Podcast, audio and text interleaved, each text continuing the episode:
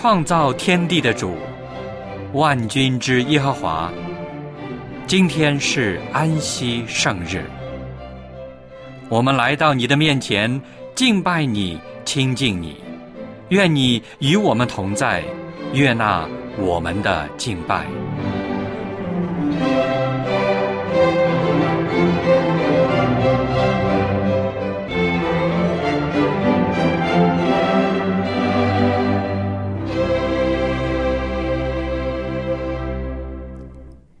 各位弟兄姐妹，亲爱的朋友，主内平安，我是小杨。感谢主的保守和带领，让我们又平安的迎来了安息生日。在过去的一周里，我们为生活忙碌奔波，为家人、为朋友、为教会都付出自己的努力。到了安息日，我们可以暂时放下劳苦和重担。将自己完全交在上帝的面前，接受他所赐予我们的喜乐和平安。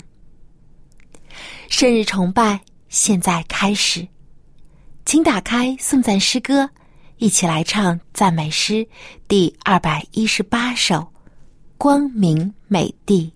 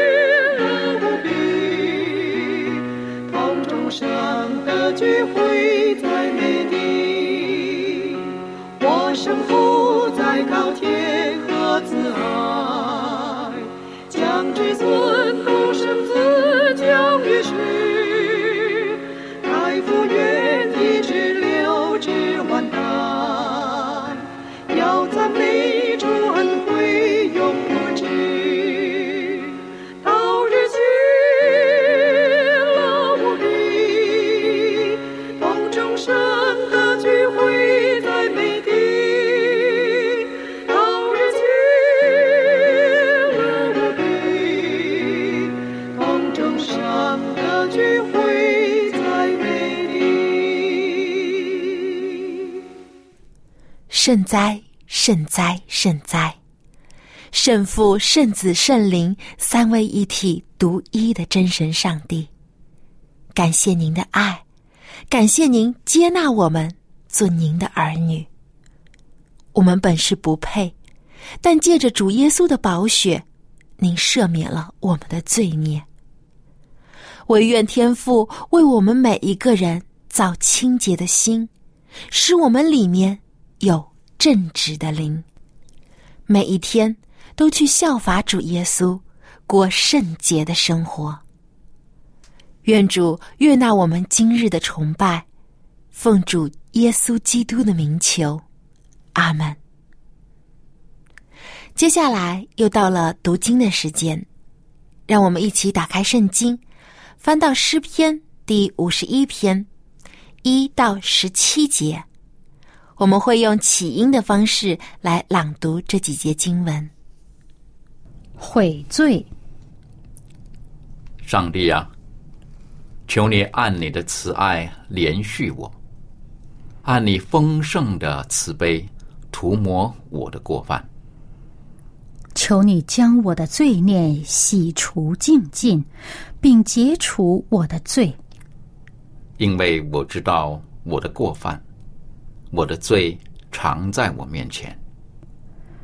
我向你犯罪，唯独得罪了你，在你眼前行了这恶，以致你责备我的时候显为公义，判断我的时候显为清正。我是在罪孽里生的，在我母亲怀胎的时候就有了罪。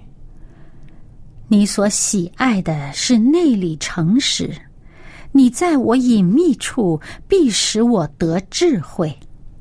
求你用牛膝草洁净我，我就干净；求你洗涤我，我就比雪更白。求你使我得听欢喜快乐的声音，使你所压伤的骨头可以踊跃。求你掩面不看我的罪，涂抹我一切的罪孽。上帝啊，求你为我造清洁的心，使我里面重新有正直的灵。不要丢弃我，使我离开你的面。不要从我收回你的圣灵，求你使我仍得救恩之乐，赐我乐意的灵扶持我。我就把你的道指教有过犯的人，罪人必归顺你。上帝啊，你是拯救我的上帝，求你救我脱离流人血的罪。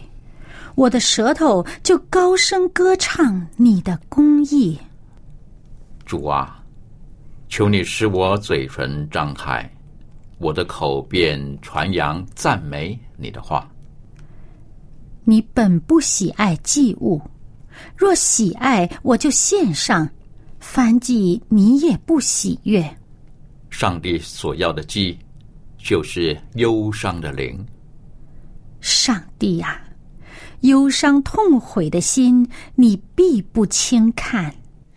随着科技的发展，现在的医学有了很大的进步和突破，很多以前人看似不能医治的疾病，现在也都有了医治的方法。但无论人类发展到如何的地步，有一个问题是无法解决的，那就是死亡。谁能不死呢？谁又能使枯干的骸骨重新复活呢？不仅是肉体的复活，谁又能使绝望痛苦的心灵重造成满有生机和希望的心灵呢？我们可以从《圣经·以西结书》第三十七章中找到这些问题的答案。今天。望潮牧师就和我们一起来学习这张圣经。他正道的题目就是“枯骨复生”。让我们把以下的时间交给望潮牧师。各位朋友，各位弟兄姐妹，你们好。我想，在今天，我们对军队很容易理解，是不是啊？各个国家都在装备、提升自己的军力。那么，我今天要回去到历史的久远的时代，讲一段故事。我们大家都知道，希伯来人在埃及曾经受了几百年的奴役，作为亚伯拉罕的子孙。可以说受尽了很多的煎熬。如果你看到圣经的第二卷《出埃及记》，你就可以知道，法老王因为看见希伯来人越来越多，他就有顾虑，他怕万一打仗的时候他们倒戈，帮了敌人或者逃脱了，所以呢，他们就用种种的方法要限制希伯来人啊发展壮大。叫督工，监督他们做苦工，啊，很重很重的一种重担，叫他们做砖，做了砖呢，他们自己造接货城，造这个种种的防卫的计划。但是呢，后来又很刁蛮的，就说怎么样？继续，如果一天要做多少砖，继续做，但是不供给他们材料。不供给他们草，因为那个时候是草跟泥和在一起，然后做砖的。这些时候，百姓就怨声上达耶和华上帝。另外呢，法老看还不行，就吩咐两个收生婆，在今天讲究助产士，说。如果你看见希伯来的妇女生下男孩子，不要客气，把他淹死；女的就让他活，将来做我们的婢女，做我们的丫头。哦，几乎实行着种族灭绝的政策。但上帝就接着摩西，上帝说：希伯来人、以色列人所有的冤声痛苦，我都看见，我都听见。你去到法老面前，我要解救他们。今天当然我不是讲出埃及的故事，法老的心一硬再硬，上帝就施行一个、两个，一直到十个灾难。结果呢，不得不就让他们离开埃及，因为摩西说我要带百姓走三天路程，在旷野要敬拜祭祀上帝。但圣经有意思的，就是说，正好满了四百年，他们在埃及为奴，日子一到，他们离开埃及的时候，圣经讲他们好像个大军队一样，狗都不敢啊，这个向他们摇摇尾巴，或者是张张口。而这些百姓，因为刚刚经过第十个大灾，都胆战心惊，走吧，走吧，快走吧。我今天要讲的，就是说，他们尽管在埃及为奴几百年，但是由于上帝拯救他们出来，就像个大军队。以后我们知道，又经过了一段的时期，经过了这个史诗的时期。又到了君王的时期，但是来到所罗门的时候，他中年的时候偏离上帝，以至于可以说民不聊生，怨声载道。他呢苛捐杂税，正像我们讲苛政猛于虎。但他死了以后呢，唉，百姓想我们可以松口气。这个时候，群众的代表耶罗波安就来到所罗门的儿子罗波安的面前说：“你爸爸生前对我们太苦了，能不能放松一点？”这个罗波安呢，开始跟这些老年的臣子，就是过去他父亲在位的时候辅助朝政的这些人，他们过去不敢说什么，今天。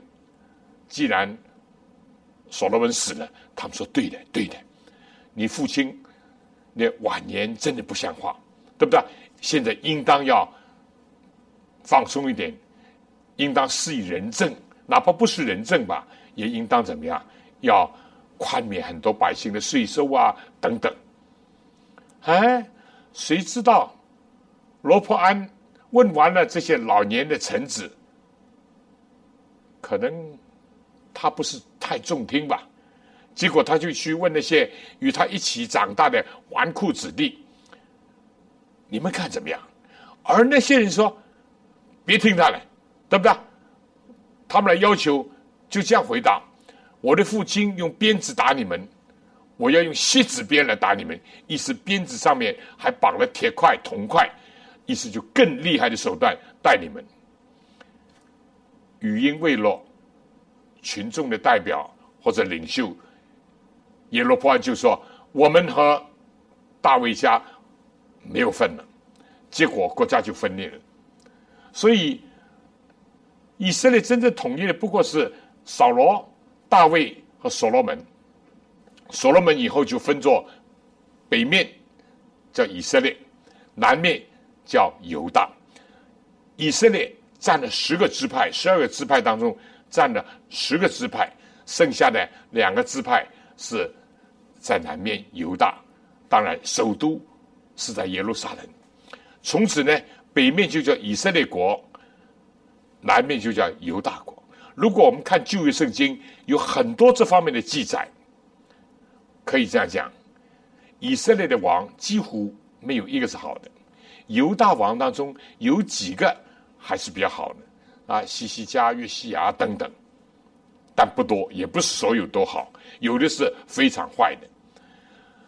历史就告诉我们说，公元前七百二十二年，北面的以色列就被亚述帝国所灭，他们的首都是撒玛利亚。也沦陷，而且呢，亚述所施行的政策就说，使其他国家人跟以色列人混杂，用这个办法来消灭他们的种族。本来这已经是一个警告，让南面的犹大姐妹的国家要提醒了：以色列为什么会灭亡呢？为什么会？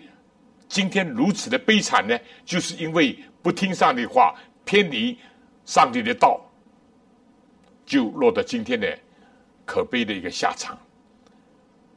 给犹大一个警钟，一个提醒，但是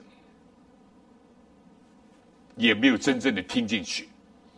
所以到了公元啊六百年左右。就是说，南面的犹大也为当时另外一个大国新兴的大国后巴比伦所灭，所以在圣经里面都记载了这个历史，是吧？七百公元前七百二十二年，以及公元前啊六百零几年、零八年或者零六年，就留下了这个历史，但是。上帝对亚伯拉罕所立的约，上帝拣选的一个神权的国家，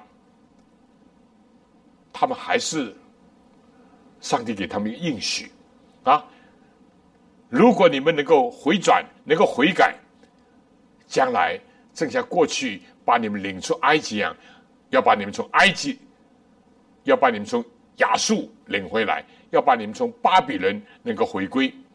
但是整个圣经旧约历史告诉我们，是很凄凉、很悲惨的。那么，我想今天我们要读一段圣经《以西结书》三十七章。以西结也是当时在犹太国被掳的人当中，因为犹犹太犹大不止一次被掳，好几次啊。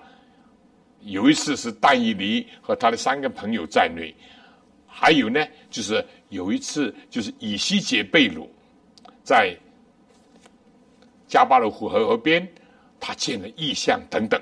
那么，所以我们知道以西结书三十七章的背景呢，是在巴比伦被掳的时期，但上帝给先知一个意象。一个应许，我们先来读一读，好吧？以西结书三十七章，耶和华的灵或者手降在我身上，耶和华就是他的灵带我出去，将我放在平原当中。这个平原呢，遍满了骸骨，他是我从骸骨的四围经过，谁知在平原的骸骨。甚多，而且极其枯干。他对我说：“人子啊，这些骸骨能复活吗？”我说：“主耶和华，你是知道的。”他又对我说：“你向这些骸骨发预言说，枯干的骸骨啊，要听耶和华的话。主耶和华对这些骸骨如此说：“我必使气息进入到你们里面，你们就要活了。我必给你们加上筋，使你们长肉，又将皮遮蔽你们，使气息进入到你们里面，你们就要活了。你们便知道我是耶和华。”于是我遵命说预言，正说预言的时候，不料有响声，有地震，骨跟骨互相的联络。我观看，见骸骨上长了筋，也长了肉，又有皮遮蔽在其上，只是还没有气息。主对我说：“人子啊，你要发预言，向风发预言。”说，主耶和华如此说：气息啊，要从四方而来，吹在这些被杀的人身上，使他们活了。于是呢，我就遵命说预言，气息就进入骸骨，骸骨变活了，并且站起来，成为极大的军队。主对我说：“人子啊。”这些骸骨就是以色列的全家，解释这段圣经了。他们说：“我们的骨头枯干了，我们的指望失去了，我们灭绝尽尽了。”所以你要发预言，对他们说：“主耶和华如此说：我的名啊，我必开你们的坟墓，使你们从坟墓中出来，领你们进入以色列地。”我的名啊，我开你们的坟墓，使你们从坟墓中出来，你们就知道我是耶和华。我必将我的灵放在你们里面，你们就要活了。我将你们安置在本地，你们就知道我耶和华如此说，也如此成就了。这是耶和华说的。哇，这段圣经留在。以西结书，以西结是旧约的四个大先知书当中的一卷啊。以赛亚、耶利米、以西结、但以里，而以西结、但以里都是贝鲁时期的一个先知。上帝在这里给先这个意象，也可以说是应许，但是所有的预言的应许要应验，必须要达到他的条件。但我们从旧约以后的圣经查看，发现这段预言有没有在犹大以色列历史当中实现呢？没有，这段预言没有应验。那为什么呢？上帝讲的话不应验吗？我们知道圣经里面预言有一类的预言是必须要应验它的条件。这个条件达到了，这个预言才会应验。就说 conditional 的 prophecy 是有条件的，如果不达到这个条件呢，这预言就不应验。那我想说，这段预言在往后的几百年的以色列犹大历史当中是没有实现过。今天。一般的解经家、神学家都是这样认为，就说除了认识到这类是有条件的预言，而且呢，又引申说没有应验在旧约犹大以色列的原则上、灵意上应验在新约的教会。尽管这不是我们今天的主题，让大家有一个知道，但也有人说，这段预言是不是描述着将来耶稣来的时候啊，人要复活呢？也不是，也不是啊。固然这里面很精彩啊，骸骨骨头跟骨头联系起来，又长了筋，又有皮，又有肉，而且最后生气吹进来，就复活，就站起来，可以给我们将来的复活一点启示，但并不是预示着将来复活的过程是这样。上帝是全能的上帝，而且复活是一个奥秘，你说是不是？怎么讲呢？当然，我们知道中国人讲入土为安，对不对？这个埋在坟墓里面啊，有的要啊，今天的坟墓啊，七年以后要去啊，这个捡这个尸骨等等。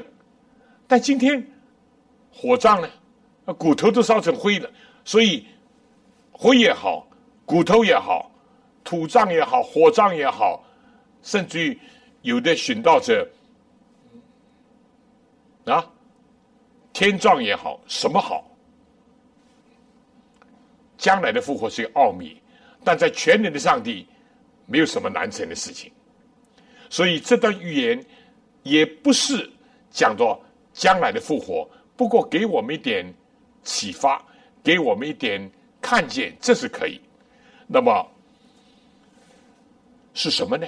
我想，这段圣经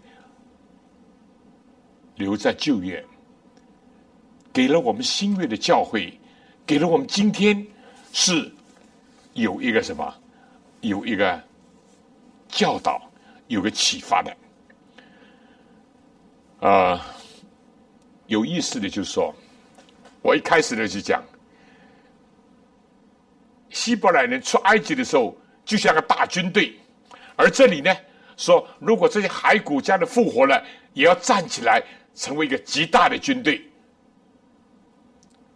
我们说，在旧约以色列历史当中是没有成就，也千万不要套用说啊，成就在今天的这个中东以色列国家啊，一九四八年五月他们立国，不是这回事情，没有这个事情。我们说，这是。指当时的一段有条件的一个预言，因为以色列人一直被盗，一直辜负上帝，所以没有应验这段预言。因为我们从历史告诉我们，啊，犹大以色列不单单是受制于亚述巴比伦，以后也被马代波斯统治，也被希腊统治。也被罗马统治，耶稣时代就是罗马的一个省份而已。派一个巡抚总督啊，今天我们叫总督啊，有个分封的王傀儡来统治这国家。后来更加是一支王国。至于一九四八年以色列复国，是不是应验这段预言？也不是，这不是我们今天要讲的，但肯定不是，对不对？那么。这里面，我倒觉得，先来探讨一下，当时先知被上帝的灵或者上帝手带到平原，他看见什么异象呢？哦，在平原上，在遍地都满了骸骨，而且说极其枯干，极其枯干。那么，我们先要解释一下。怎么一个以色列的民族，一个上帝是拣选的一个国度，会变成一个骸骨呢？骸骨当然是死掉了，对不对？而且极其枯干呢？大家有没有看到？圣经本身是，我们就说已经解经是最正确的，啊！上帝给以西结看这个意象，而且上帝自己也解释了这个意象。所以我们第十一节说：“主对我说，是上帝对以西结说，人子啊，这些骸骨就是以色列的全家。所以骸骨代表以色列的全家，代表以色列的什么呢？下面说，他们说我们的骨头枯干了，我们的指望失去了，我们灭绝尽尽了。”以色列出埃及的是大军队，在大卫的时期曾经也强盛过，在所罗门时期曾经吸引了周边的国家，甚至非洲的国家都来朝访啊，来效学。但是以后越来越走下坡，离弃上帝，不遵行上帝的啊律法命令，而且跟外族有不正当的联姻啊，或者是通婚啊，或者是。沟合，结果变质了。上帝说：“这些骸骨就是以色列全家。”我们懂了。那么怎么会枯干，而且极其枯干呢？因为他们说我们的指望失去了，我们灭绝尽尽了。大家可以想象，亡国奴是很辛苦的，是不是啊？日本。侵占中国的时候，中国沦陷区很多人都心情很沉重的。那么，整个世界历史这种记录是很多的。当时啊，有人就说，以色列就好像是在两个大的磨盘当中的一粒麦子，因为周边的大国啊，埃及也是一个大国啊，亚述啊，巴比伦都是大国，把以色列当做。一个麦子在他们的磨盘里面磨，折磨他们，煎熬他们。他们想，我没有希望了，指望灭绝了。有一度，他们尊重上帝的时候，作为一个神权国家，上帝为他们打仗，上帝为他们站立，上帝使他们国泰民安。但今天呢，离开了。上帝离开了，就像以利的时候，就以加伯，上帝荣耀离开了。到耶利米的时代，在犹大毁灭之前，先知说：“你们不要再说耶路撒冷是圣上帝的圣殿，上帝圣殿不会毁灭。你们依靠自己的谋士，依靠自己粮食，都要过去。尽管我们今天不讲历史。”顺带我讲一句，有很多人说，我们读圣经，读圣经，圣经记载很多的，啊，跟我们国家、跟我们民族、跟世界有什么关系呢？好像单单是记以色列，单单记犹大，很啊，这个什么君王怎么样怎么样？其实，以色列、犹大，他的国家的历史是给全世界的国家一个间接、一个提醒或者一个应许。什么时候我们能够遵行上帝的命令，替天行道？什么时候国家就兴盛，人民就平安，社会就富裕繁荣？相反，就是当时犹大以色列的悲惨的光景。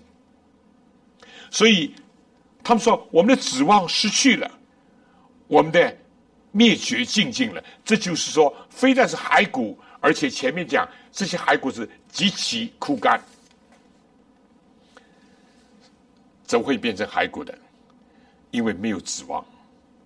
其实上帝是给他们应许，给他们希望的，但是问题就是说，有没有听上帝的吩咐呢？以至于能够存着感恩的心，领受上帝的应许呢？哪怕在苦难当中，因为有指望，就不至于怎么样呢？灰心丧胆，就不至于枯干呢？有没有记得这圣经？我想很多人会知道，尤其我们弟兄姐妹，是吧？喜乐的心乃是良药啊！我们的港安医院，它的。这个拿的这个塑料袋里面就印着“喜乐的心乃是良药”。下面一句呢，“忧伤的灵使骨枯干，使得骨头都枯干。”忧伤的灵，这是什么忧伤？不是在神面前，因为圣经里面讲有两种忧愁，依着世俗的忧愁，就生出死来。如果依着上帝的旨意忧愁呢，就生出自诉自恨、悔改热心来。这种是一种依着世俗的忧愁，哎呀，你看，你看，上帝离开我们了，他就不问为什么上帝会离开他。你看，你看，敌人多强大，欺负我们多甚呐，他就不问为什么上帝允许这样子做。忧伤的灵使得骨头枯干，以色列全家已经是骸骨，为什么会极其枯干呢？因为他们全都失望了。我们知道，开始被掳到巴比伦的时候，有些人很是怎么样，想念自己的祖国，想念这个被毁损的圣殿，但慢慢慢慢呢，哈。在巴比伦就注定了，啊，可以说插队落户，还不止插队落户，在安家落户，甚至于怎么样呢？感觉到蛮舒服了，就忘记了祖国，忘记了同胞，忘记了圣殿，一切的忧愁和痛苦。当然，少数人不是这样，像尼西米，他哪怕是做高官，但是他的心还在自己的祖国，对不对？还是想复兴自己的圣殿，复兴自己的民族。但是，一般的犹太人呢，亡国奴做惯了，奴性培养了，以至于让他们回国响应人不多，有响应不多，因为他们已经过惯了巴比伦的生活，不错啊啊，正像。以色列出埃及的时候，这是人的奴性。本来是走在自由的大道上，本来是走向上帝的，结果他们在旷野路上遇到一些困难。哎，我们回去回去，还是埃及好。我们过去在埃及坐在炉子旁边，有西瓜，有韭菜，有肉，有鱼，什么都有。现在天天吃玛拿不好，他们不晓得自由是多么宝贵，做奴隶是多么的悲哀。这些犹太人，在最初被巴比掳去的时候，真的是可以说国耻家仇啊，很多的痛苦，很多的思家的心，很多的怀念自己的祖国同胞或者圣殿，但久而久之就忘怀了，真正的一种希望消失了。这里就讲的指望灭绝了，两方面，一方面他们真正的感觉到没有希望，另外一方面呢，他们的希望已经转移了，转移到世俗，转移到苟且偷生，复兴的指望消失了。我想，我们抓住这个圣经，的。指点，我们就会明白了。但是上帝永远是一个使人有希望的上帝。上帝常常说：“失败了，再给你一次机会；跌倒了，再可以站起来。”上帝何况对他的选民，那个时候对以色列的恩典的时期还没有结束，救恩的门对他们还没有关闭。如果他们悔改，还可以复兴，还可以在世界上为上帝做见证，还可以保存他的真理。我已经讲过，以色列是个很小的国家，民族也很小，但是他所在的地理位置是在古代的欧亚非的当中。上帝很希望这个亚伯拉罕的子孙，一个信心之父的子孙，也有信心，也有顺从。能够在地球的中心开花结果，传扬上帝的福音，让人认识真神。但遗憾没有做到。这是圣经历史给我们的一个教导。但是在这个预言里面是蛮有意思的。上帝要他们复兴，你看有两个过程。上帝说：“你就发预言，你叫风啊！我讲一下，希伯来字，这个风也好，灵也好，气也好，生命也好，是有一个字是相同的，意思就是说风吹来，风吹在骨头上有什么用啊？这是指生命的气息，上帝的灵。刚刚我们读完，上帝的灵重新进入，那么它就有生命了。但是有个过程，你看，第一个阶段是怎么样呢？骸骨跟骸骨联络了，筋也长出来了，肉也有了，皮也遮盖了这个肉了，怎么样？还是一个死人，因为没有生命。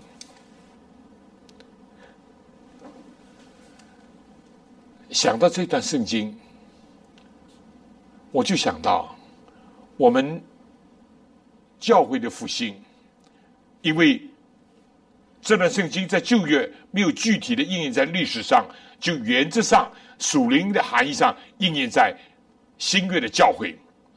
教会有的时候也是怎么样，或者是把指望完全停在人的身上、世界上，或者是对上帝的应许。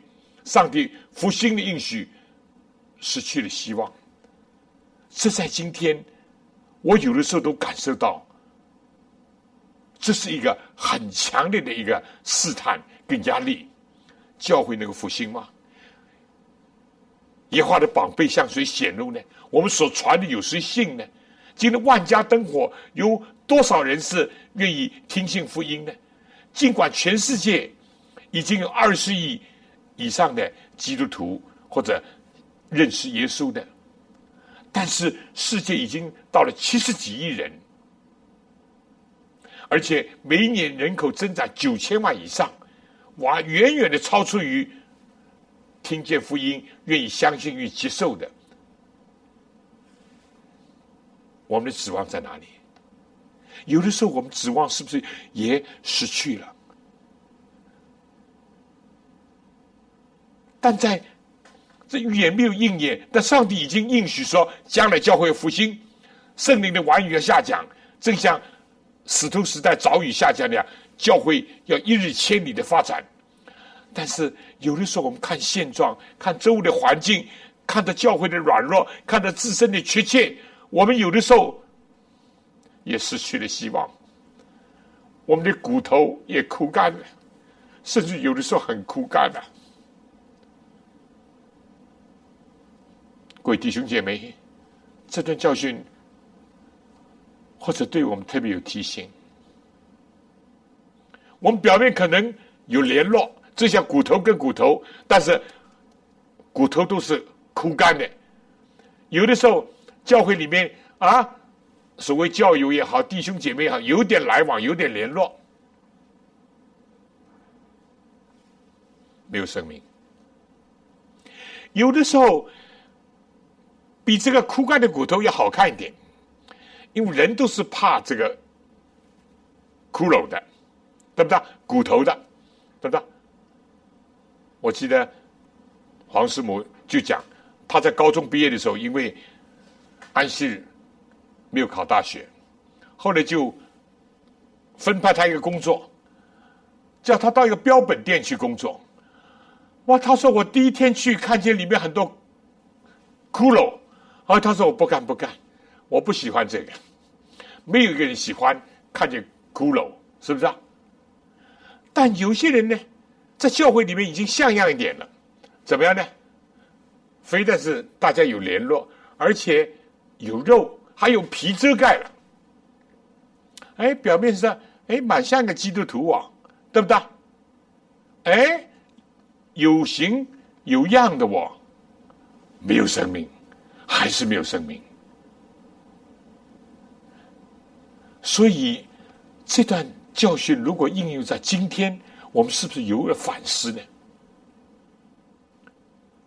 我们教会聚会，大家碰头，大家联络，大家甚至开展一点圣功，做一点事情，但到底有没有生命啊？这才是一个关键的问题，所以。前面讲到啊，第八节说：“我观看见骸骨上长了筋，也长了肉，又有皮遮盖其上，只是还没有气息。”上帝就对我说：“人子啊，你要发预言，向风发预言。风也就是圣灵，也就是气息，也就是生命。说主耶华如此说：气息啊，要从四方而来，吹在被杀人身上，使他们活了。”于是我遵命说预言，气息就进入骸骨，骸骨变活了，并且站起来，成为极大的军队。各位弟兄姐妹，今天我们是不是应当更加的祈求，更加的省察自己？我到底是一个没有生命的基督徒，还是一个已经重生的基督徒？我是一个重生的基督徒，还是一个常常有圣灵感动、圣灵充满、圣灵光照的基督徒？我是一个骸骨，片散在平原，平原什么？嘿，不是在山地，不是在深沟，平原，还是能够站起来成为大军队？今天这段信息，我觉得对我们很有帮助，很有帮助。只有得着了圣灵、上帝的生命气息进入到我们里面，我们才会改变，我们的状况才会焕然一新，不再是一个瘦削的骷髅头啊骨头，也不是一个表面。有肉有皮的，化妆的基督徒，伪装的基督徒，戴着假面具的基督徒，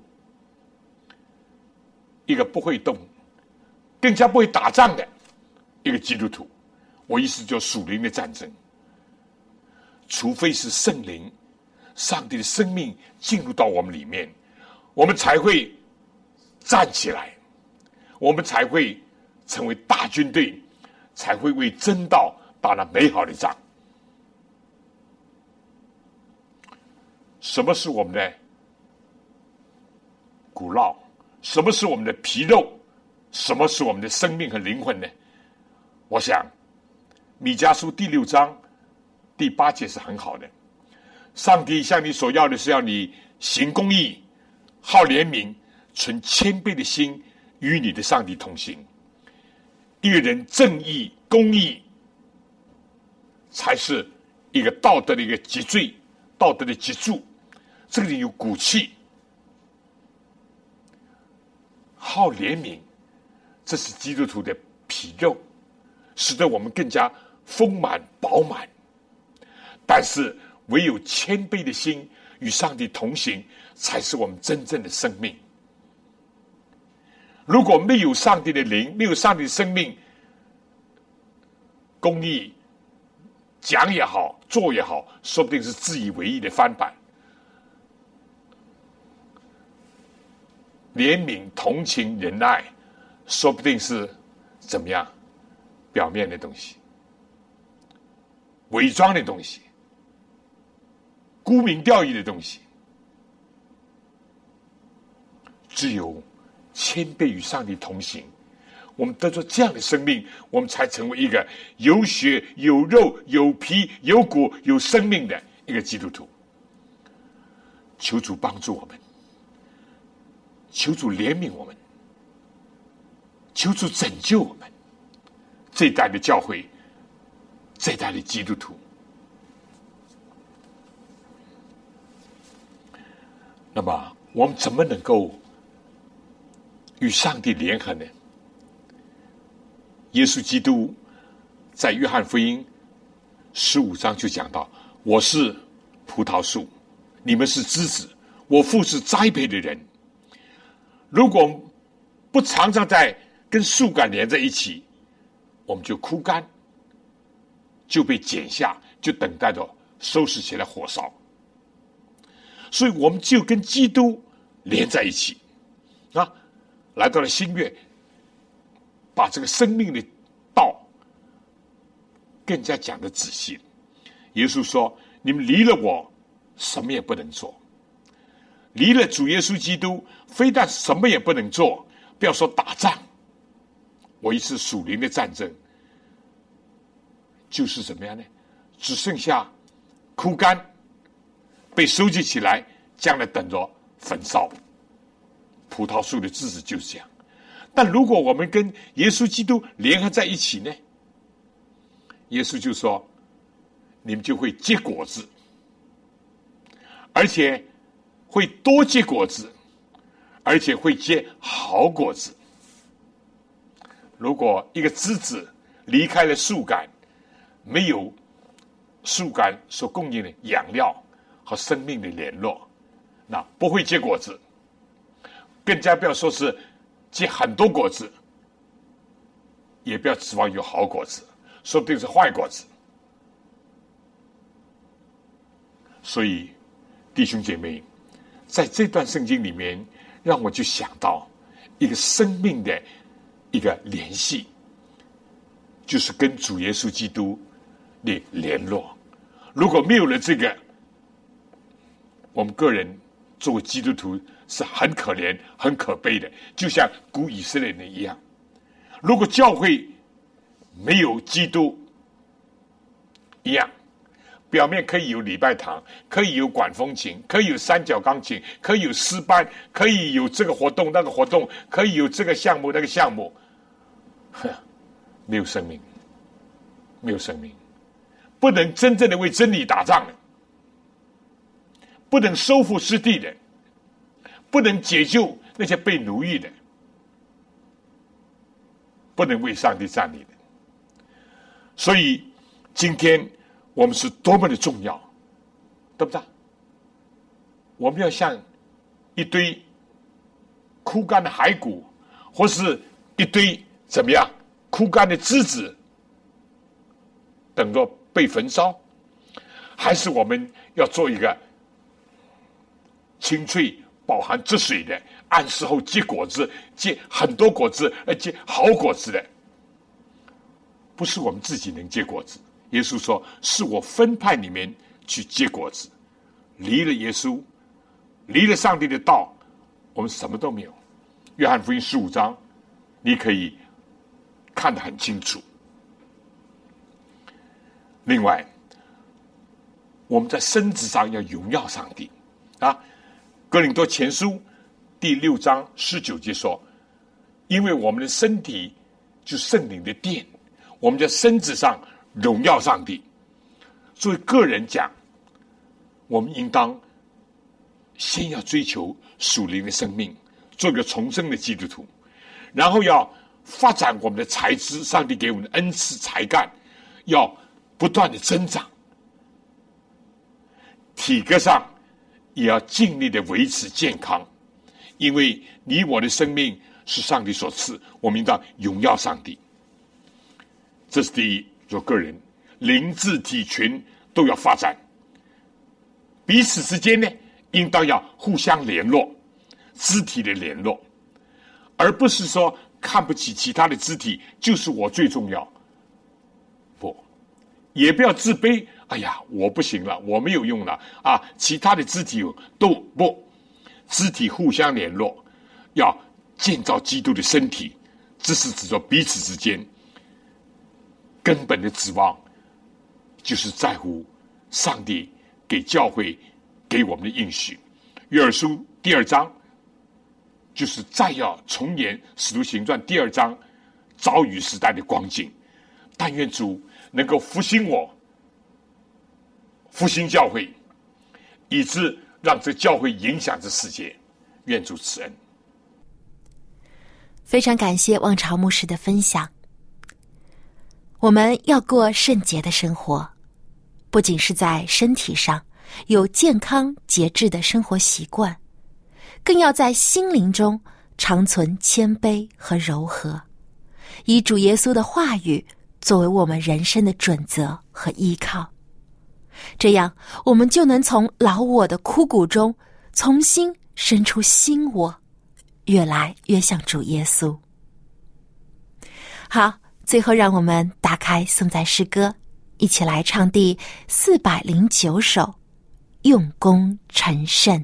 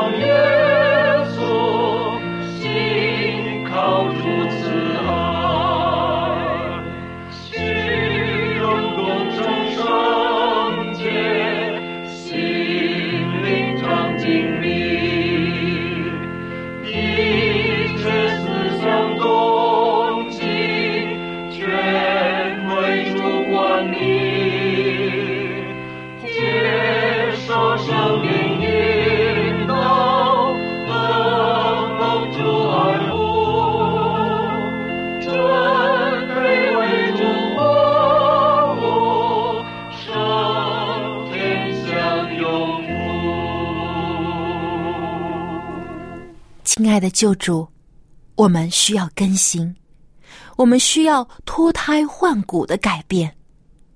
求主为我们重造心灵，使我们越来越像您。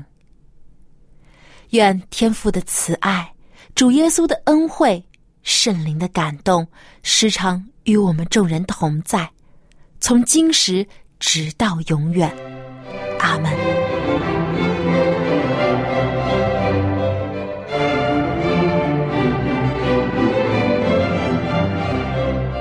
生日崇拜到此结束，谢谢收听，祝您安息日快乐。